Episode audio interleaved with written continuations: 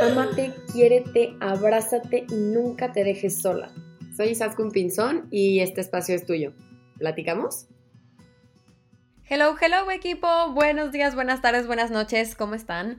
Yo soy Isaskun Pinzón, yo soy tu host y estoy muy emocionada de tenerte otra semana en este podcast por regresar, por escucharme.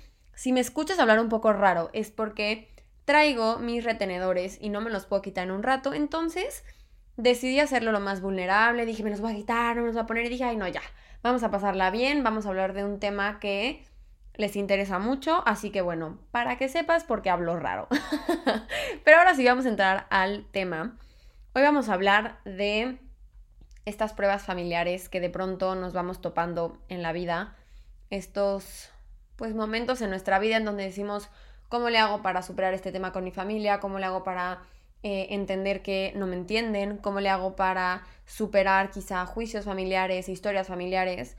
Y mm, este tema salió porque cuando les pregunté en Instagram qué es lo que querían escuchar, este fue el tema que más se repitió. Así que bueno, estuve dándole unas vueltas, estuve pensando en mi propia historia, en mis propias situaciones, en, en mis propios problemas y llegué a la conclusión de que creo que hay una fórmula. Hay un pequeño triángulo de tres cosas que sí o sí tienen que formar parte de cualquier proceso de superación de una prueba familiar, así lo voy a poner. En cualquier caso creo que funciona.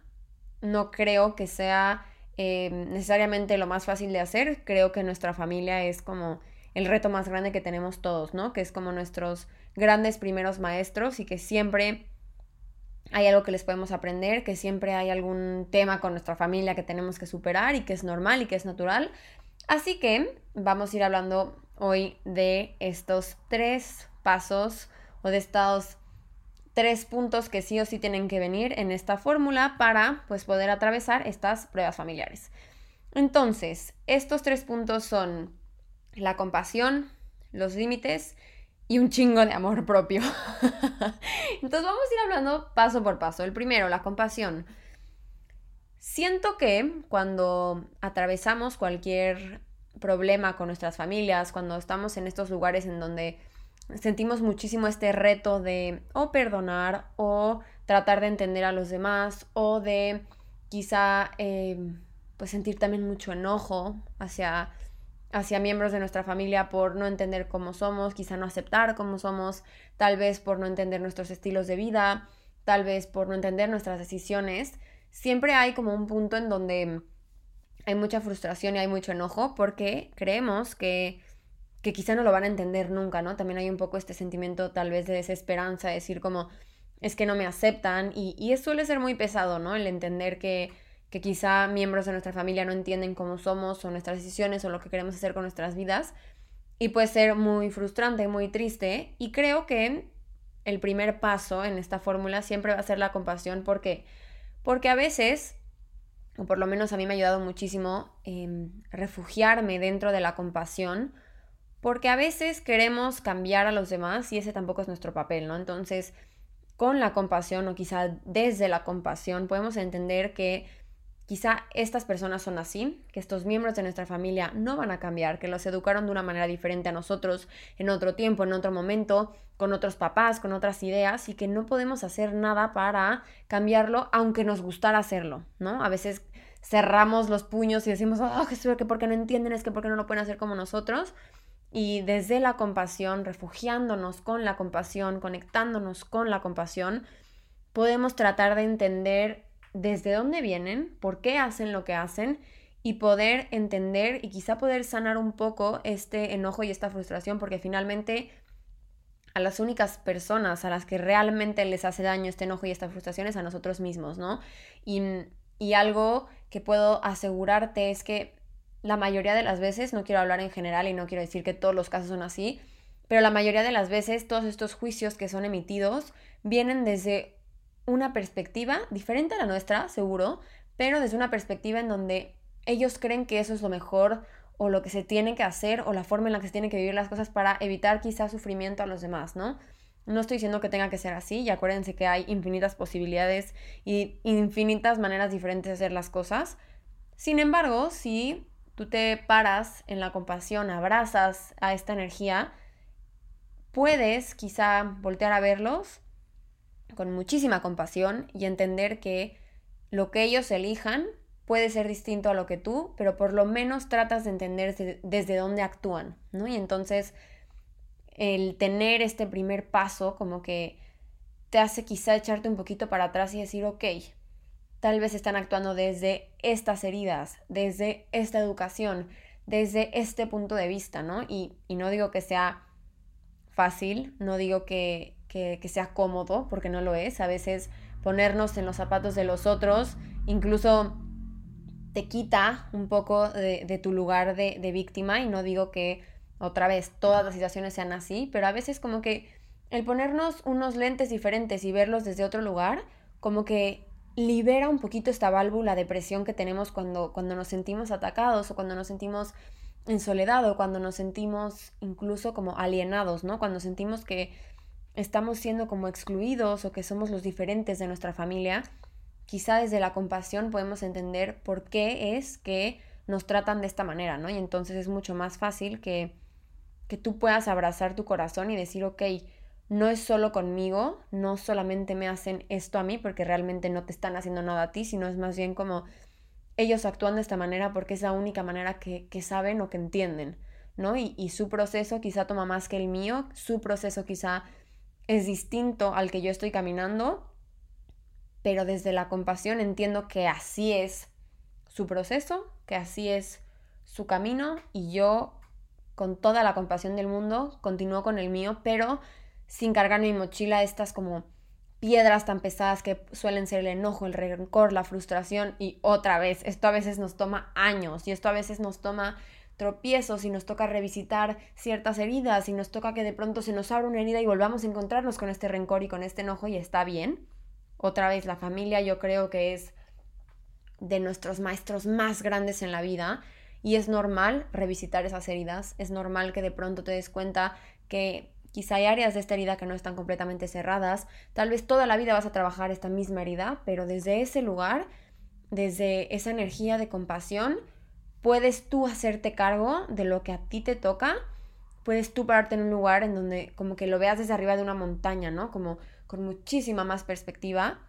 Y entonces, con mucha más perspectiva, llega muchísima más claridad entonces con la compasión es como si nos quitaran como este, estas nubes o quizá como el, el vidrio empañado para dejar a un lado el enojo, el rencor, la frustración o quizá ponerlas del lado de nosotros y no que estén en todas partes y poder tomar las decisiones correspondientes a lo que a mí me corresponde como persona que se está sintiendo herida, alienada, quizá excluida, quizá fuera, quizá no suficiente, ¿no? Y entonces con esta compasión podemos como abrazarnos un poquito más, sostenernos un poquito más y quizá decir, ok, esta reacción es por esto y esto, lo siento mucho que esto tenga que ser así, pero ¿qué es lo que yo puedo hacer hoy desde esta compasión por y para mí?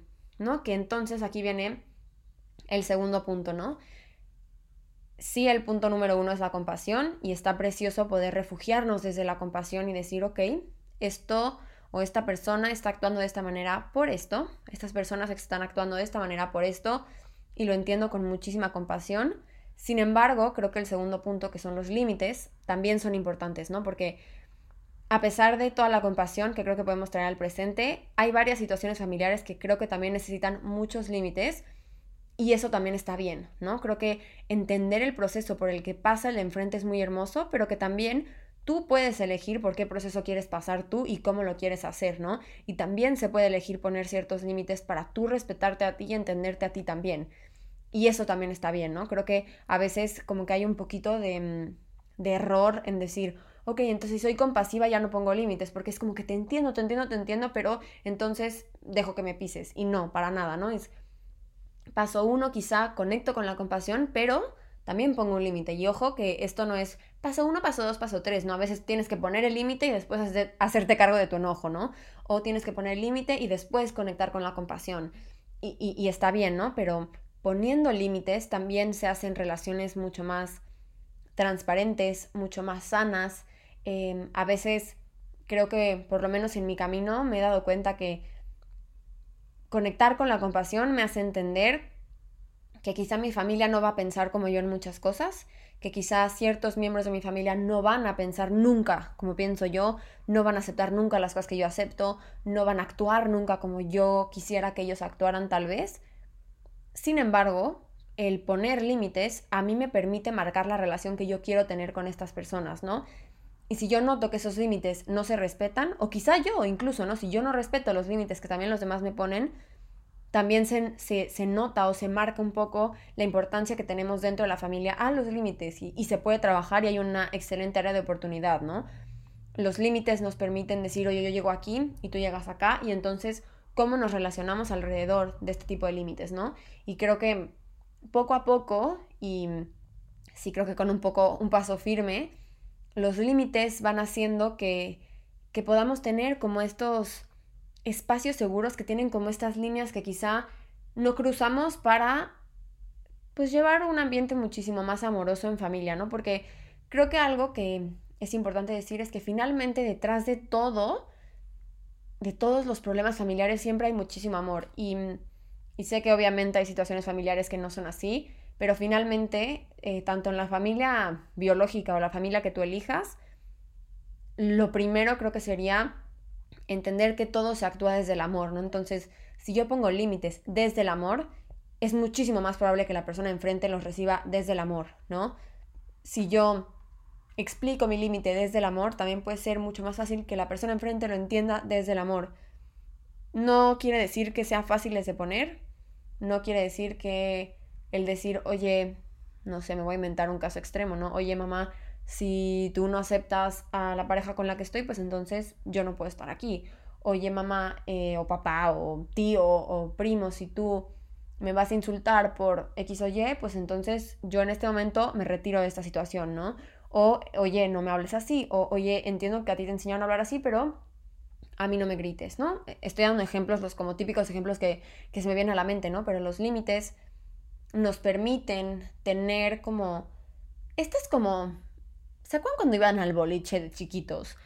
Y te subían estas como bandas para que la pelota no se saliera y, y, justo, ¿no? Para que esta bola de boliche no se fuera como a los hoyos que se llevaban las pelotas, pues así, ¿no? Siento que los límites son como estas bandas de seguridad que que dicen, ok, la pelota puede llegar hasta acá y de este lado puede llegar hasta acá, ¿no? Y entonces, desde ahí es muchísimo más fácil porque justo ya se marcan dónde son los límites de cada relación. Entonces, no hay de que se va a ir la pelota a la siguiente línea, ¿no? Es como, no, la bola de boliche se va a quedar en estas líneas porque hasta ahí yo las marqué, ¿no? Y si alguien justamente no lo respeta y se pasa con los zapatos y agarra la pelota y la avienta al otro lado, pues los van a sacar del boliche. ¿no? Creo que es una buena metáfora porque como que engloba un poquito, pero justo, ¿no? Conectando con la compasión yo te entiendo, pero con los límites me entiendo a mí y con los límites elijo y te hago saber claramente hasta dónde, ¿no? Y creo que siempre que estamos en cualquier curso o en cualquier taller, noto que los límites son lo que más nos cuesta, ¿no? Porque no nos gusta incomodar, a pesar de que puede ser que la otra persona ya te esté incomodando, ¿no? Entonces, no tenemos que llegar a los gritos, a los pleitos para poner un límite, ¿no? Quizá podemos echarnos unos cuantos pasos para atrás y poner los límites antes de, pues, de que se haga una bola gigante de nieve, ¿no? Entonces, eh, entendiendo hasta dónde llego yo, es en donde yo puedo entonces poner el límite enfrente, ¿no? Que aquí viene el tercer punto, que es lo que les decía, ¿no? Muchísimo amor propio. ¿Por qué? Eh, voy a hablar desde mi historia, desde mi perspectiva. Creo que para mí el tema del amor propio sobre todo en esta gran fórmula es el más importante y quizá creo que el más complicado para mí a veces que tengo de sostener con mi familia sobre todo.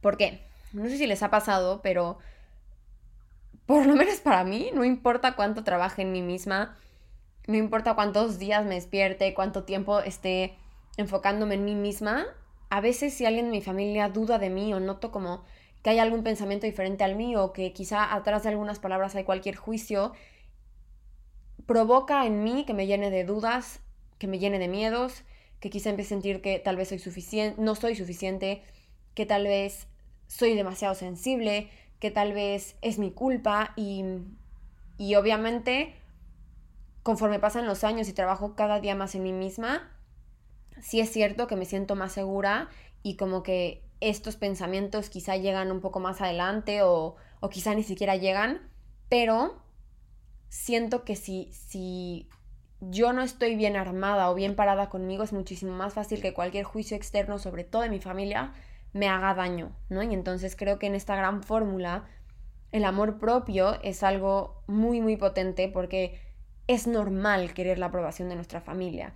Es extremadamente normal querer que los nuestros amen quienes somos, nos acepten como somos, eh, entiendan los caminos que estamos por tomar, que tengamos su apoyo, que tengamos esta mano como pues conocida, de ayuda, calientita, que, que nos ayude a caminar cualquier proceso, ¿no? Sin embargo, esto no siempre es así y sobre todo creo que cualquier persona que está metida como en el mundo espiritual o que eh, tiene una mente un poco más abierta, es muy fácil que sienta como que, que son medio aliens en su familia, ¿no? Que son los diferentes, que son los que piensan diferente.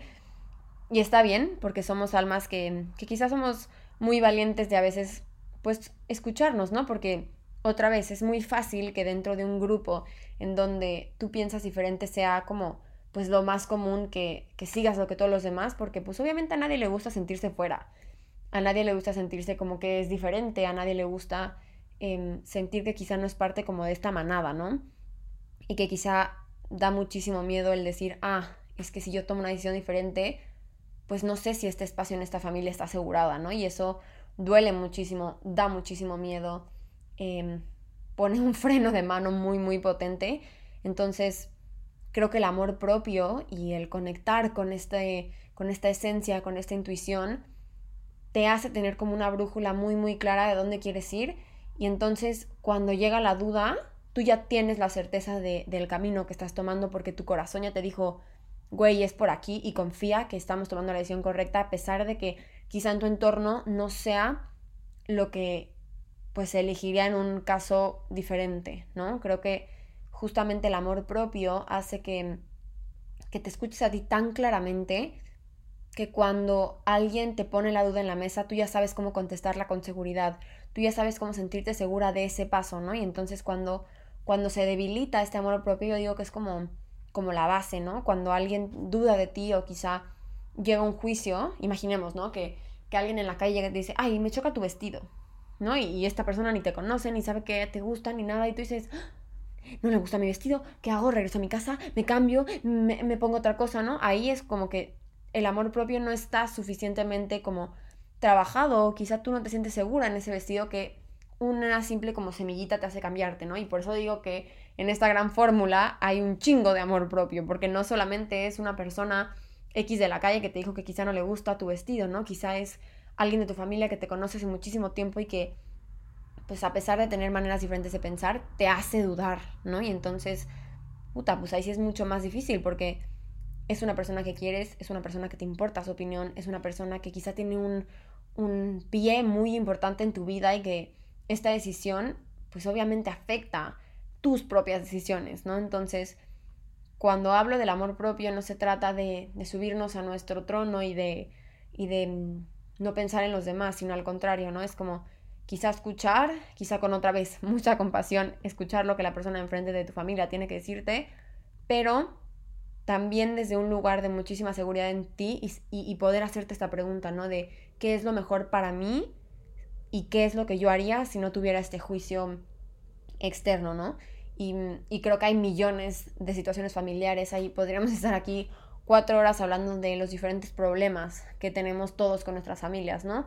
Pero creo que es sumamente interesante que esta fórmula creo que funciona para todos los problemas que podamos tener, ¿no? Entender que, que si tú estás fortalecida contigo misma o contigo mismo y si tú te sientes segura dentro de tu propia trinchera, dentro de tu propio espacio seguro que es tu corazón, es mucho más fácil que, que te vuelvas una montaña que no se mueve, ¿no? Que sea como ok, sin importar la tormenta, sin importar el tsunami, sin importar todo lo que se mueva externo a mí, si yo estoy segura de quién soy, de mis decisiones, de lo que pienso, de hacia dónde me muevo, esta montaña simplemente se mantiene tranquila, ¿no? Esta montaña se mantiene en su lugar, se mantiene segura, se mantiene arraigada, se mantiene con esas raíces enormes y gigantes a la tierra, que entonces te da tranquilidad, porque entonces no importa que se mueva allá afuera, tú vas a poder tomar una decisión porque estás segura de quién eres y estás segura de lo que tu corazón te está diciendo. Y no importa si te equivocas más adelante, porque eso también se tenía que pasar. Te tenías que equivocar para sacar A o B, pero ya te hiciste caso, ¿no? Porque creo que, que muchas veces hay muchísimas personas y muchos casos, y, yo me incluyo, me ha pasado muchas veces que por no, por no hacer ruido o por no em, molestar o por no, o por no sentir que no soy parte de mi manada, tomo decisiones o quizá dudo de mis propias decisiones y, y, tomo otras decisiones de las que yo tomaría, que entonces cuando pasa el tiempo o cuando me siento mal conmigo misma, noto que no importa cuántas veces no me haga caso, siempre, siempre, siempre, siempre mi voz interna va a volver a regresar, ¿no? Va a volver a decirme, oye, pero ¿y este sueño qué? oye, pero este camino qué? Oye, pero ese sentimiento qué? ¿No? Entonces como que sin importar cuánto luchemos contra nosotros, siempre vamos a estar aquí y siempre vas a seguir siendo esa persona, ¿no? Por más que te mientas, por más que le mientas a los demás, tu esencia siempre va a estar ahí. Así que si tú estás atravesando cualquier prueba familiar en este momento y estás dudando de quién eres y estás dudando de tu manera de sentir y quizás estás dudando de las decisiones que estás tomando o quizás estás con ese miedo de, sentirte alienada de tu familia o de sentir que si tomas una decisión diferente vas a ser o vas a dejar de ser parte de esta manada, te abrazo, primero que nada, te abrazo mucho porque son los momentos más difíciles, creo que, de la vida de una persona, porque, pues sí, sentir que no eres parte de, de tu manada te hace dudar mucho del mundo, pero sobre todo quiero darte este apapacho de corazón de que no eres la única persona, no eres el único, y que mm, finalmente hacerle caso a tu corazón siempre va a ser muy muy gratificante y que si lo haces desde el amor, eventualmente todo cae sobre su propio peso. No siempre cae como nosotros quisiéramos que cayera, pero poco a poco las cosas se van acomodando de una u otra manera y, y siempre, siempre si eres auténtico o auténtica contigo misma, todo lo demás tiene un fruto y todo lo demás tiene una consecuencia muy, muy potente para ti. Así que sobre todo te abrazo, te abrazo mucho porque me sorprendió la cantidad de mensajes que recibí alrededor de la familia y, y, bueno, creo que no es casualidad, ¿no? Son justamente las fechas en donde volvemos a nuestras casas, en donde quizá vemos o tenemos el tiempo más para ver a nuestra familia y donde se empiezan a destapar ciertas heridas del pasado.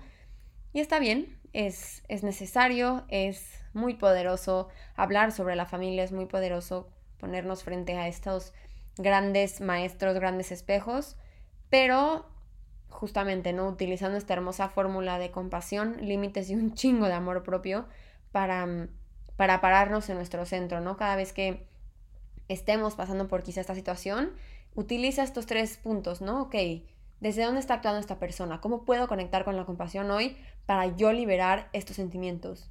Dos, ¿qué límite me está faltando? ¿O qué límite no se está respetando? ¿Y cómo puedo volverlo a poner un poco más fuerte si es necesario, ¿no? Y tres, ¿dónde estoy yo?